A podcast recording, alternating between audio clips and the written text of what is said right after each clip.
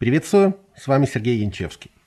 Сейчас мы продолжим работать над основными идеями, на которых основана формула клиентов из программы «Пиратский маркетинг». И первый вопрос мой такой. Как вы думаете, что самое сложное в построении бизнеса? По моим наблюдениям, большинство предпринимателей считают, что самое сложное и самое важное в построении бизнеса – это привлечение новых клиентов. И, к сожалению, для большинства бизнесов это является проблемой. Правда, это справедливо не для всех. Некоторые предприниматели делают это легко и красиво, но все-таки для большинства создание устойчивого притока новых клиентов – это очень и очень сложный момент. Несмотря на тот факт, что самым сложным моментом при построении бизнеса является все-таки поиск и привлечение новых клиентов, большая часть предпринимателей посвящает основную часть времени рутине. По словам рутина я понимаю те действия, которые необходимы для предоставления продукта или услуги, то есть для их перемещения от продавца к покупателю. Это может быть все что угодно, от транспортировки товара до процесса оказания услуг и обработки заказов, либо сочетания всего этого сразу. Так вот, большая часть предпринимателей тратит львиную часть своего времени на то, чтобы предоставить услугу, на то, чтобы потребитель, конечный клиент, получил то, что ему было обещано. Затем наши любимые предприниматели уделяют совсем немного оставшегося у них сверхдефицитного времени на поиск и привлечение новых клиентов. При том, что они хорошо знают, что именно новые клиенты являются источником воздуха, крови, жизненной силы для каждого бизнеса.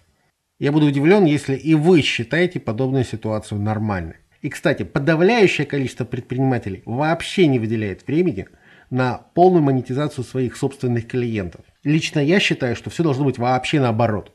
Долгосрочный успех бизнеса обеспечивается поддержанием баланса между привлечением новых клиентов и монетизацией тех, которые уже есть. Эти два аспекта вообще неразрывны. Абсолютно правильно универсального баланса не существует. Главное, что вы должны уделять время и привлечению новых клиентов, и монетизации существующих. Можете делить время половину на половину, можете треть в одно место и две трети в других. Универсальной пропорции нет. Главное, что я могу точно утверждать, что уделяя время лишь одному аспекту и игнорируя другой, вы совершаете фундаментальную ошибку, просто ужасную. И вот сейчас я хотел бы предложить вам концепцию, которую я называю покрытие расходов за счет рекуррентов. Как вы помните, рекуррент – это вещь, которая создает постоянный поток дохода. Я заключил сделку единожды, и она продолжает приносить доход в течение длительного времени. Если к рекурренту приплюсовать доход от существующей клиентской базы, которая продолжает покупать какие-то продукты и услуги и не требует с моей стороны дополнительных затрат на привлечение новых клиентов, то мы получаем очень интересную картину. Вот смотрите, минимальный уровень дохода от рекуррентов должен быть таким, чтобы прибыль от него превышала все наши базовые издержки, включая фиксированные расходы и оплату сотрудников. То есть все расходы, связанные с ежедневным ведением бизнеса, должны покрываться из прибыли, которая получается от существующей клиентской базы, приносящей постоянный доход. И рекуррент здесь идеальный просто инструмент. На вершине этого всего находится грязная прибыль, которую мы получаем из абсолютно новых покупателей, абсолютно новых продаж новым людям. Это есть те самые сливки.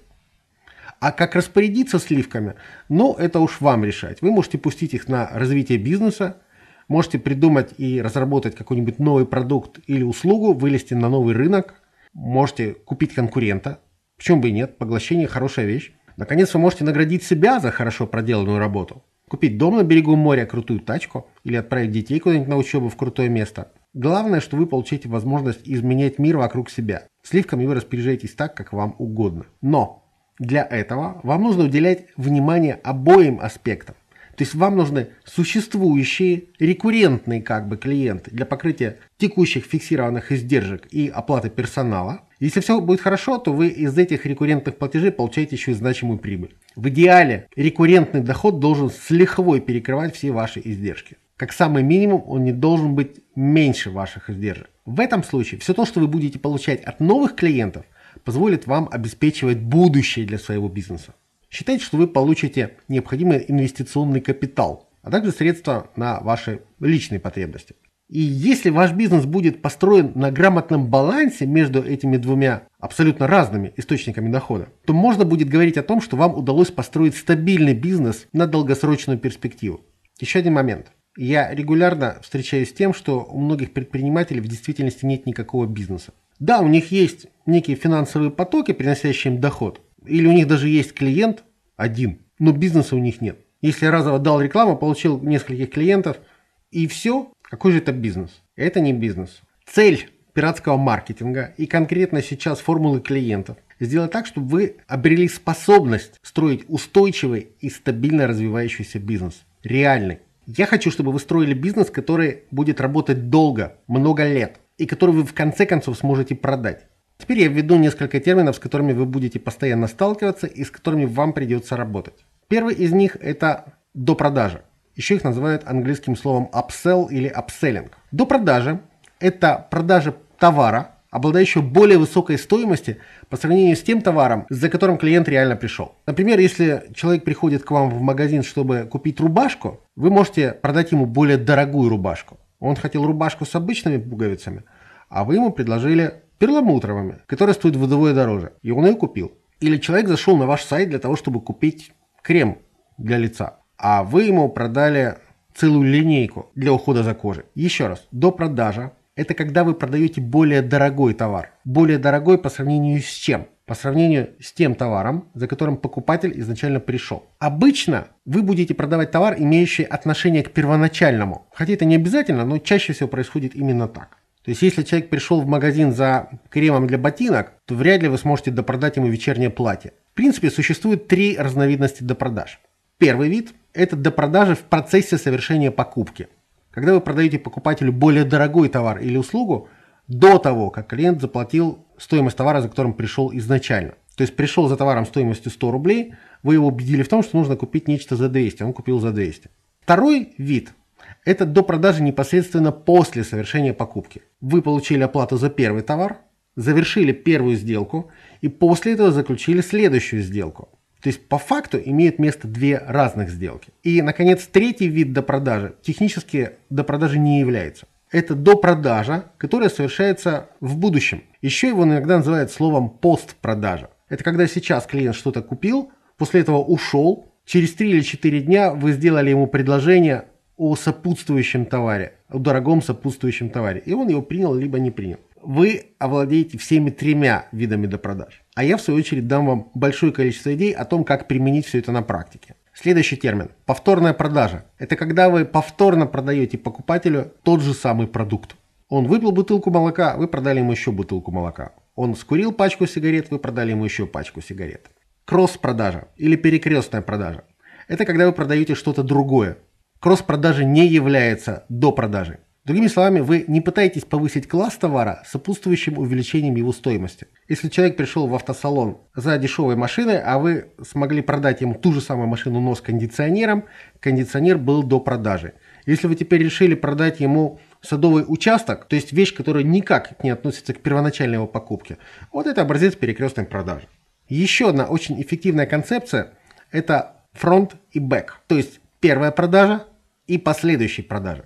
Front-end или сокращенно фронт, который мы еще называем вводным продуктом или брандером, это первый продукт, который вы предлагаете новому покупателю. Неважно, чем вы торгуете. Самый первый товар, который вы предлагаете вашему новому покупателю, и есть ваш front-end, ваш фронт. В модели T1 мы рекомендуем в качестве фронта использовать брандер, то есть специфичную форму фронт-продукта. У многих компаний есть стандартный фронт, ради которого к ним обращаются потребители. Или их может быть несколько, которые друг от друга отличаются. Самое главное, фронт – это ваша первая продажа. Цель фронта – получить клиента. Для клиента фронт – это как бы точка входа в ваш бизнес. Ничего сложного, правда? Фокус в том, что у многих предпринимателей нет ничего, кроме фронта. Они ничего больше не продают. Наверняка вы тоже встречали компании, которые продают только один продукт, причем дешевый, или одну услугу, причем недорогую. Как они при этом сводят концы с концами, непонятно. Я знаю чувака, который делает очень интересные офисные кресла без спинок и сидений. Они вообще не похожи на сиденья.